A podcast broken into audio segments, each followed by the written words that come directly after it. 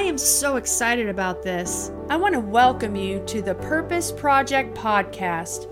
During our time together, I will teach you how to pray, how to intentionally develop intimacy with your Creator, and challenge you to discover and embrace your God ordained purposes. I am your host, Margie Fleurant. My prayer for you today is that you will be empowered and strengthened in the Word of God to move forward into your destiny. Today's lesson is going to be called Intimacy with God Through Secret Prayer. I'm going to teach you exactly and precisely how to develop a prayer habit or how to develop intimacy with Jesus, or we could even call it how to develop your own personal devotional time. Now, right from the beginning, I just want to say to you that as we approach this message, I don't want you to think that you are not able to develop this prayer time because you need lots and lots and lots and lots of time.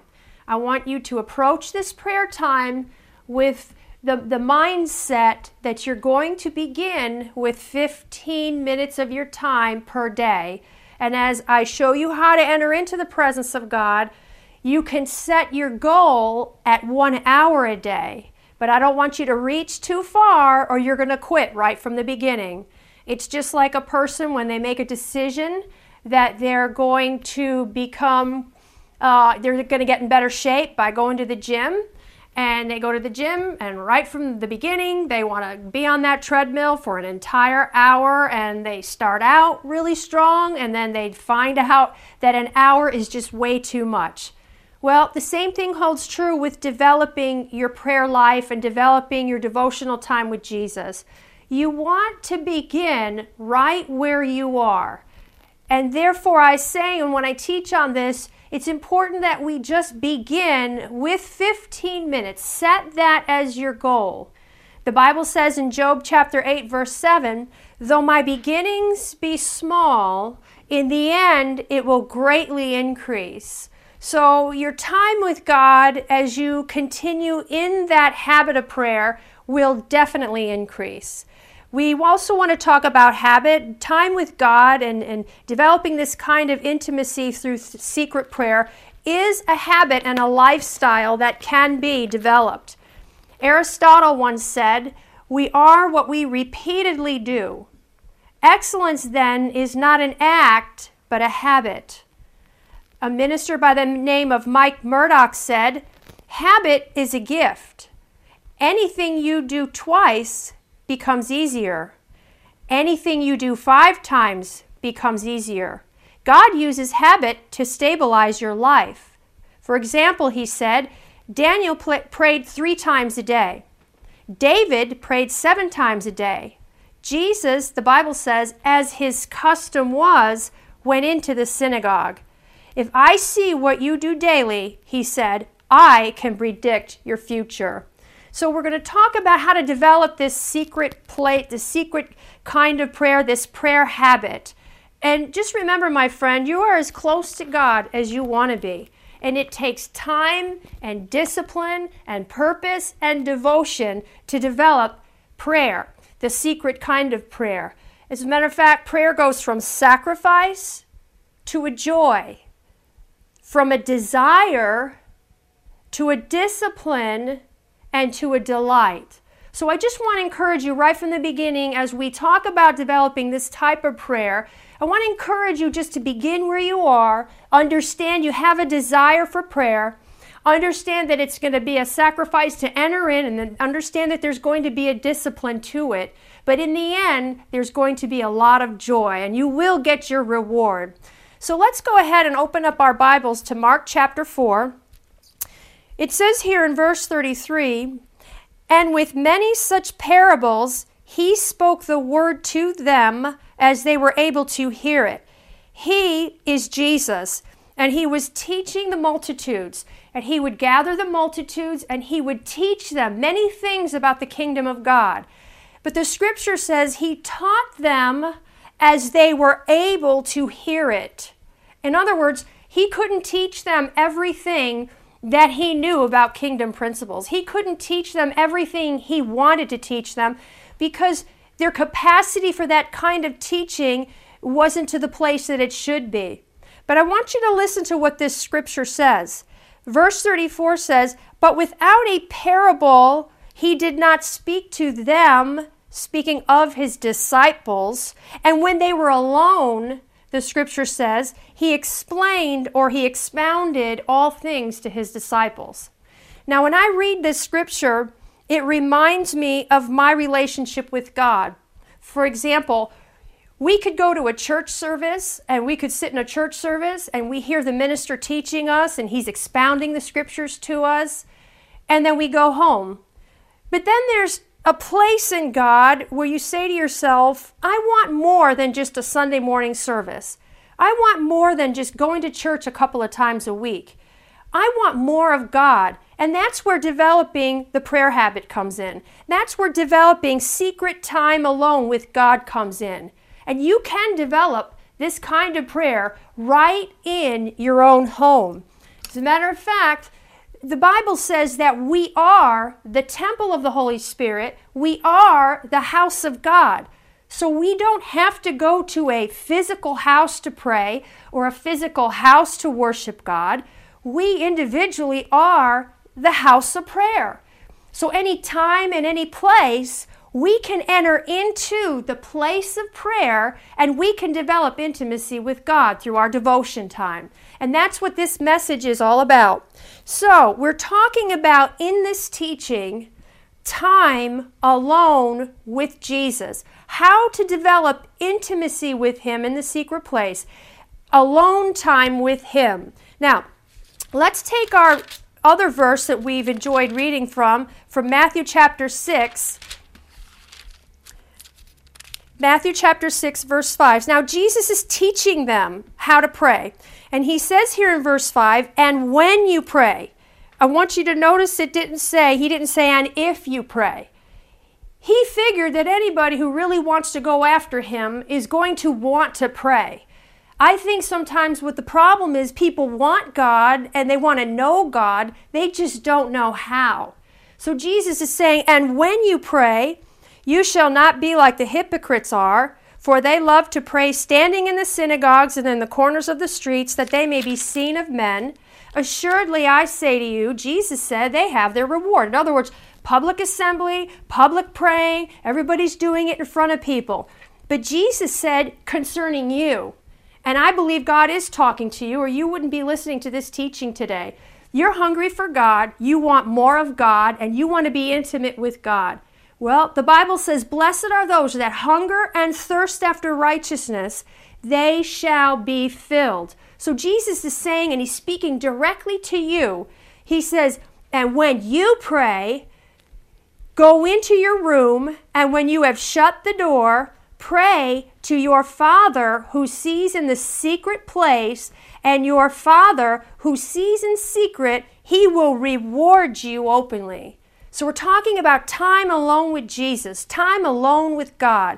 And he says here in this scripture, when you pray, this is how you should do it. You should go into this scripture, this translation says, you should go into your room. And when you have shut the door, your Father, which sees in secret. Another translation says, when you pray, you can go into your closet and shut the door, and your Father, who sees in secret, will reward you openly. Now, that word closet in the Greek, remember we've taught you that the Bible is written in Hebrew and in Greek. That word closet is translated, it denotes any private room, any secret chamber or inner chamber. This is the place of privacy. So Jesus says, when you pray, find a quiet room, find a private room, go into a secret chamber, Instead of going to public meetings and being in a crowd of people, find yourself a secret place and go into that place and pray to your Father who sees in secret, and He will reward you openly. Now, we can't see God with our natural eyes, right? We can't see Him with our physical eyes, but in our spirits, we can see Him. we can behold Him and we can get to know Him. But this kind of intimacy, like we said, is only developed in the secret place. Now, Jesus is our example in prayer. He's our example in prayer. And he too had a private life of prayer. How do you know? Because the Bible says that he would withdraw into a solitary place, into another scripture says he would go into the wilderness. Uh, the Bible says after he sent the multitudes away, he would even go up into a mountain apart by himself and he would pray. And when evening was come, he was there, the Bible says, alone. So Jesus practiced this kind of prayer. He practiced um, having time alone with his Father.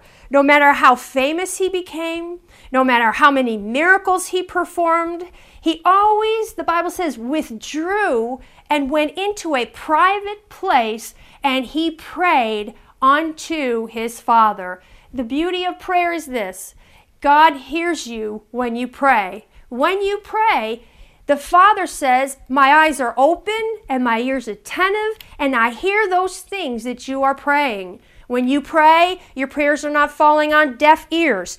God hears you when you pray, and your prayer produces results. Leonard Ravenhill once said, The secret of praying is praying in secret. Arthur Murray also said, Oh, let the secret place of prayer become to me the most beloved spot on earth. As a matter of fact, as you develop this kind of prayer, which I'm going to teach you exactly how to do it, what happens is the more you enter into the presence of God and the more you seek to know Him, not only are you going to find Him and come to know and understand who He is, but you're going to find that you're going to develop what I would call a craving for prayer. In other words, if you don't pray that day or if you missed your devotional time, you'll feel like you're missing something. You'll feel like, you know, something like your spirit wasn't fed like it should. It's just like working out. If I miss a few days at the gym, what happens is my muscles start to crave exercise. The same thing holds true with your prayer time. If you've missed a few to- of, of your devotional times with God, what happens is you begin to crave Him and want to, to come back into that place. So, secret prayer is very important in our developmental pl- place as a Christian. Now, he says, when you pray, your Father who sees in secret, He will reward you openly. What are some of the rewards that we can experience from secret prayer? Well, first and foremost, I think it is the fact that we become closer with Him. The Apostle Paul said, my, my, my purpose for living is that I may know Him, that I may become deeply and intimately acquainted with Him. And, and as we spend time in the presence of God, the greatest re- reward that I feel we can get is that we develop that intimacy and that closeness with God. So when we pray and we leave that pr- place of prayer, we leave with something deposited on the inside of us. We leave with that connection. We leave with that knowing that God is with us. I know that vitally his, He is with us. And through the scriptures, we know He'll never leave us or forsake us. But when we leave that place of prayer, we leave with, the, the, with that just knowing that, that, that He's, yes, He's vitally with me, but I just, I feel so much closer to Him. And that to me is one of the greatest rewards, is to be intimate with Him. What is another reward? Well, I feel that you will also have a greater uh, essence of the presence of God on your life.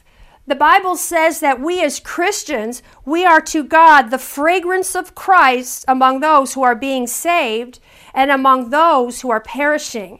So when we leave that place of prayer, Revelations 5 8 says that when we pray, our prayers go up before the throne of God, and the Bible says that our prayers are held in golden bowls and they're, the incense are the prayers of the saints. So when you pray, your prayers are going up before the throne of God, and it's like an incense in His presence.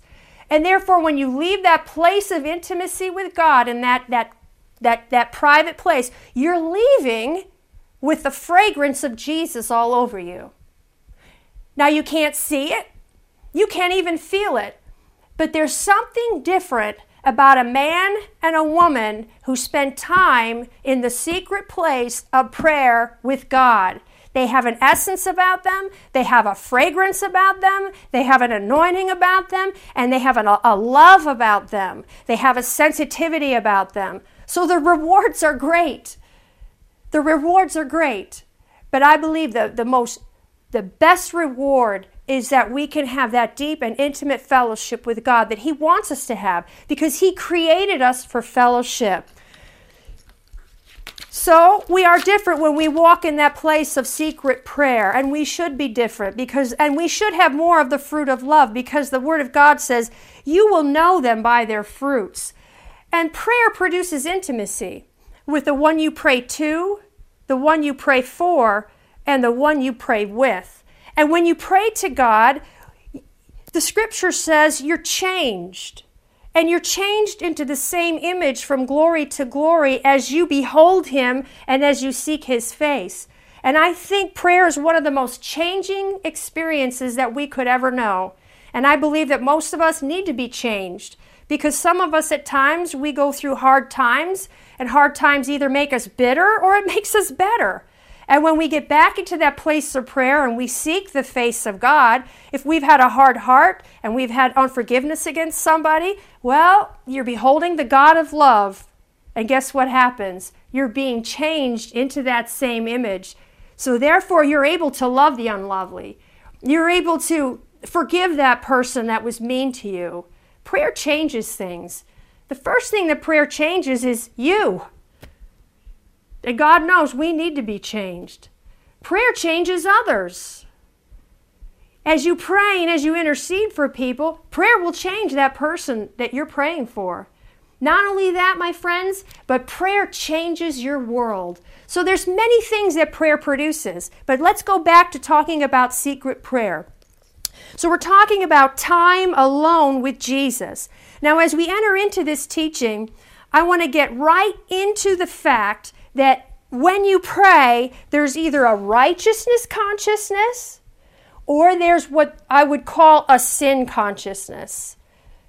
Okay? It's all about how you enter into that place of prayer. Do you enter in with a sin consciousness or do you enter in with a righteousness consciousness? We can look at Adam and Eve, and I'm going to read the scripture out of Genesis chapter 3, verse 16. It says here, Genesis chapter 3, actually, verse 6 through 13, it says, Here we see the fall of Adam and Eve. So when the Adam, or when the woman saw that the tree was good for food, and that it was pleasant to the eyes, and a tree desirable to make one wise, the Bible says she took of its fruit and ate. She also gave it to her husband, and he ate. This is the place where they disobeyed God. This is the place where they chose to eat the, uh, of the tree that they weren't supposed to eat. And what happened as a result of their disobedience? The Bible says that the eyes of both of them were open, and they knew that they were naked, and they sewed fig trees or leaves together, and they made themselves coverings. So the minute they sinned, the Bible says they covered themselves up. Prayerlessness is actually a form of hiding from God. But as we enter into this teaching, I want you to know today that you don't have to hide from God. You don't have to cover yourselves up. That's sin consciousness. And we'll find out why in a minute. And verse 8 says, And they heard the sound of the Lord God walking in the cool of the day, and Adam and his wife hid themselves from the presence of the Lord God among the trees in the garden. Again, that's sin consciousness. They disobeyed, they did something God told them not to do, and immediately they covered themselves up. Now they're hiding from the presence of God. And verse 9 says, And the Lord God called to Adam and he said, Where are you? Where are you? See, I believe as believers, there's times that God is calling us to himself. He's calling us out of this world system and out of the cares of this world, and He wants us to come to Him. Many of us are laboring, we're heavy laden, and God is calling us. And I think sometimes we just get so busy, we don't have any room for God. Well, I want to I want this teaching to encourage you to make room for God. When you hear Him calling you and saying, I want you to come to me, I want you to be close to me, I want you to respond to that inward love, that inward pull that you have. It says here in verse 10, and so he said, I heard your voice. This is Adam's response. I heard your voice in the garden, and I was afraid because I was naked and I hid myself.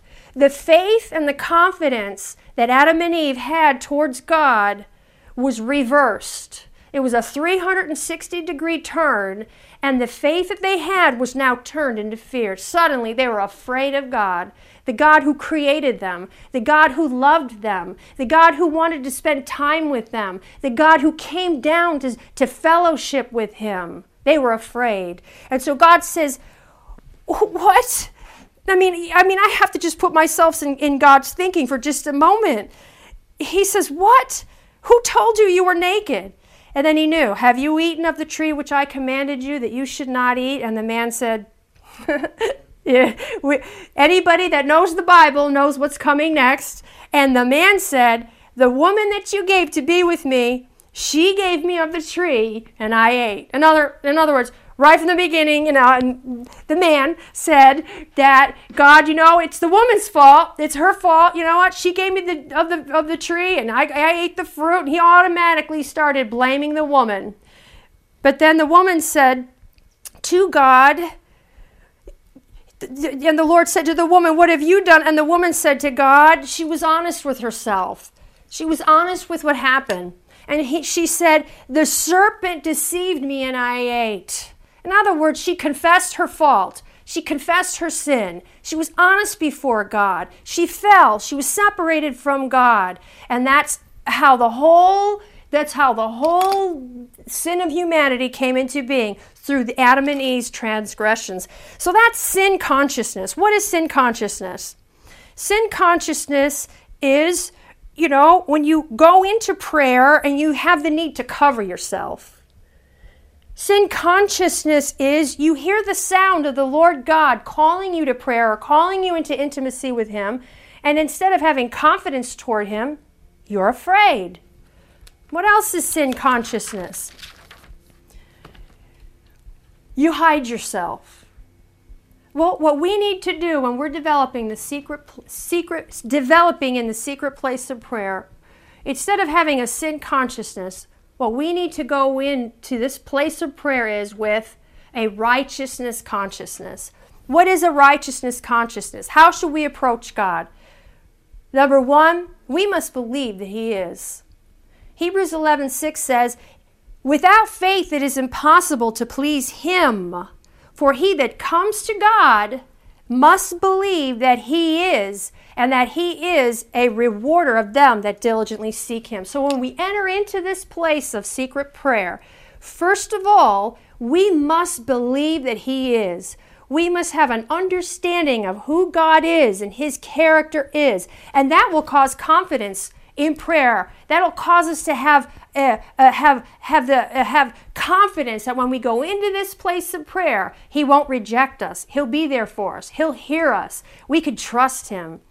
What else is righteousness consciousness? 2 Corinthians chapter 5 verse 17 through 21 says that when a person is in Christ, he is a new creation. Another translation says a new person inside. All things pass away, and all things become new. He who knew no sin became sin for us that we might be made different, that we might be made the righteousness of God in Christ Jesus. What is righteousness? What does that mean? Righteousness is right standing with God. Right standing with God. When you have Jesus Christ as your personal Lord and Savior, you are right with God. You're the righteousness of God in Christ Jesus. So when He looks at you, He sees the finished work of Jesus, and therefore, my friend, there is no need to fear and there is no need to hide. You can go, what the Bible says, boldly to the throne of grace and obtain mercy and grace to help in your time of need. You don't have to run, you don't have to hide, you don't have to fear. You are a son or a daughter of Almighty God, and there is no need for you to pull away from Him. We have a lot of Christians, they pull away from God because they're afraid. In Jesus, in Christ, you don't have to pull away. You're a new creation. You are now a member of the family of God, and God will forever be your Father. So, as we approach God, we should approach Him with boldness, as the scripture says. We should approach Him with confidence, as the scripture says. I decided to look up this word boldly in Hebrews 4:16. I'm going to read it again. It says, "Therefore let us come boldly to the throne of grace that we may obtain mercy and find grace to help in our time of need." Do you know what that word boldly means? I looked it up from two sources. I looked it up from Webster's and then I looked it up in the Greek. Webster's dictionary says fearless, taking liberties, shameless. Well, Margie, you know, I, I am ashamed because I really messed up and I did something wrong and I want to develop intimacy with God in the secret place of prayer, but I'm afraid because I committed some ex some sin. Well, as a believer, the Bible says in 1 John 1 9, and this is a scripture I've used countless times in my 35 something years of being a Christian. It says in that scripture, Are you ready? I want you just to think about this. I want you just to listen to what I'm saying. I'm asking you to open up your heart and hear what I'm going to say to you because the Bible says you will know the truth and the truth will make you free. I want you just to listen to what the Spirit of God wants to say to you through this verse. If we confess our sin, whatever it is that you did, He is faithful and just to forgive you of your sin. And the scripture says, if you'd read it, and cleanse you from all unrighteousness. That means the moment you confess your sin, God is faithful, He's just, He's true to His word, and the minute you confess it, He cleanses you from all unrighteousness because of the blood of Jesus and the finished work of the cross. That means you can now stand before God without a sense of sin and failure. You could stand before God with what the Bible says clean hands and a pure heart. And the scriptures also say that you are justified through Jesus Christ. That word justified means just as if you never sinned. So in Christ, you are clean through the words I'm speaking to you right now. You confess your faults, you confess your sins before God. He's faithful and just to forgive you, and you can go back into that place of having that righteousness consciousness as you seek to develop your prayer time with God. That's just a trick of the devil, I can tell you that right now. I've had it happen over and over and over and over again where I wanted to seek God and I made a certain time I was going to pray, and that night before, you know, something would happen and I'd get, you know, whatever, mad at somebody or be driving in New Jersey here on the streets and somebody would just you know, upset the apple cart and drive like a lunatic, and then I'd get mad, and then I'd go into prayer because I want God, I want to seek Him, and He's what I want, and I want to be close to Him and intimate with Him, and that's my heart's cry, and that's my devotion. I want to be close to Him, and I go into prayer, into into that place of prayer, and the next thing I know, I got this thought in my mind. Well, you remember when you got angry at the person that was driving, and blah blah blah blah blah. Well, you know what? If I confess my sin and I go before the Father, I said, Father, I'm just coming before your throne of grace. I got angry and I got mad and I shouldn't have said that or shouldn't have done this, that, or whatever the case may be. And you know what? Immediately that sin is forgiven. It's the accuser of the brethren that keeps bringing it up to you. Remember that. Remember this Satan is the accuser of the brethren. And Satan is jealous of your relationship with God. And right from the book of Genesis, he was wiggling his way into their intimacy with the Father God. And it's the same devil that's at work in the earth today. He goes about as a roaring lion, and he is jealous of your intimacy and your relationship with God. So, what he does is he brings up your past. He brings up all the things you did and all the things that you've done wrong, especially when you enter into that place of prayer. He brings it all up and what he wants to do is condemn you and keep you from prayer and condemn you. And I've seen people do it over and over. They get into prayer, they start hearing that condemnation, and then they end up just leaving that place of prayer discouraged and defeated. Now, do you think that was God who didn't want you to seek his face? That was the enemy. That was the enemy tormenting you. And the Bible calls him the tormentor. So I just want to encourage you I'm not giving you a license to sin or say just go do whatever you want to do. I'm not saying that because we're sin, you know, it, it, I'm not saying that. What I'm saying is if you do sin, confess it to the Lord. And, and Romans chapter 8, verse 1 says, There's therefore now no condemnation to them that are in Christ. So when it comes up, just say, You know what, devil? Because that's the enemy. Or it may just be your insecurities. When that comes up, just say, I already confessed it. My Father doesn't remember it, and I don't have to remember it. As a matter of fact, it says in Psalms 103, I don't know where the exact reference is, but it says in that scripture, as a father pities his children, so does your Father, Heavenly Father, pity you. As far as the east is from the west, that's how far your sins have been cast away from you. In other words, there's it, it's gone forever, and you don't have to think about it anymore. So boldly, the Greek word, and then we're going to close. And we're going to talk later on in our next session on how to develop the practice of secret prayer. That Greek word is P A R R E S I A. And that word in the Greek says absence of fear, in speaking boldly, confidence, which we all know, but this, this part I thought was really, really interesting in the definition of this word boldly. It says in the Greek, cheerful and courage. So, therefore, we can go boldly to the throne of grace. We can go without the absence of fear. We can go with confidence. And we can go with cheerfulness and with courage. That's good news to me. I'm going to read it one more time before we close. Let us therefore come boldly to the throne of grace, that we may obtain mercy and find grace to help in the time of need. So when we pray, and when we approach Him, we're not going to go in anymore, are we, with a sin consciousness? We're going to go in with a righteousness consciousness. You are saved and you are washed in the blood of Jesus, and there is no fear any longer in the presence of God. I'm going to pray for you. I'm going to believe, God, that whatever has kept you from His presence, that you're going to just let it go today. So I'm going to ask that you open up your heart. I kind of sense in my heart that there somebody's watching this and your heart's closed. And I kept seeing in my spirit your heart being closed. Because I feel like you're thinking that this can't be for you. But it is for you.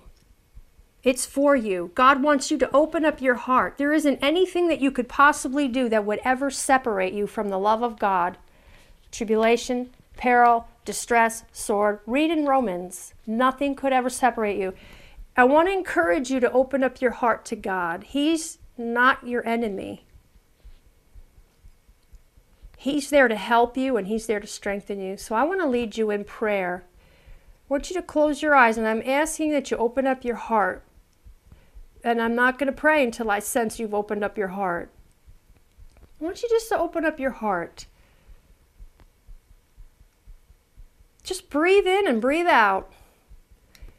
I think what we need to do sometimes is we need to say to ourselves, is God's word true or isn't it? Maybe that's what you need to do. You need to say to yourself, is God's word true or isn't it? I'm here to tell you today that all the promises of God are yes and amen. I'm here to tell you today that God is not a man that he should lie. He's not the Son of Man that he should repent. What he said, He's going to make good. I'm here to tell you today that the Word of God does not return void. but God hastens His word to perform it, and you can trust in His word. So open up your heart. Just accept it. Accept what God says about you, and then go on from there. And don't look back. You got to keep looking forward. And if there's anything that ever causes you to look back, that's not of God. God will never bring up your past. People will do that, and the devil will do it. But God will not do that. Let's pray. I want you to close your eyes and just hear the prayer and receive the prayer. Heavenly Father, I just bring this person to you in the name of Jesus. Father, I thank you that I believe that they've opened up their heart to you. I pray, Father, that these words that have been taught to them today has gone into the very depth of their soul. And I thank you that it does not return void. I pray in the name of Jesus that you bring all things to their remembrance what they have heard concerning being the righteousness of God in Christ. And I pray that you'd show them what you said to your said to your people in the in the, the children of Israel that they're the head and not the tail, above only and not beneath. I pray that that consciousness would permeate this individual in Jesus' name, and I pray that the eyes of their heart would be opened and that they would see you in all your goodness and in all your glory. Amen. Thank you for listening to the Purpose Project podcast. For more content, video, and teachings like this, visit margiefleurant.org.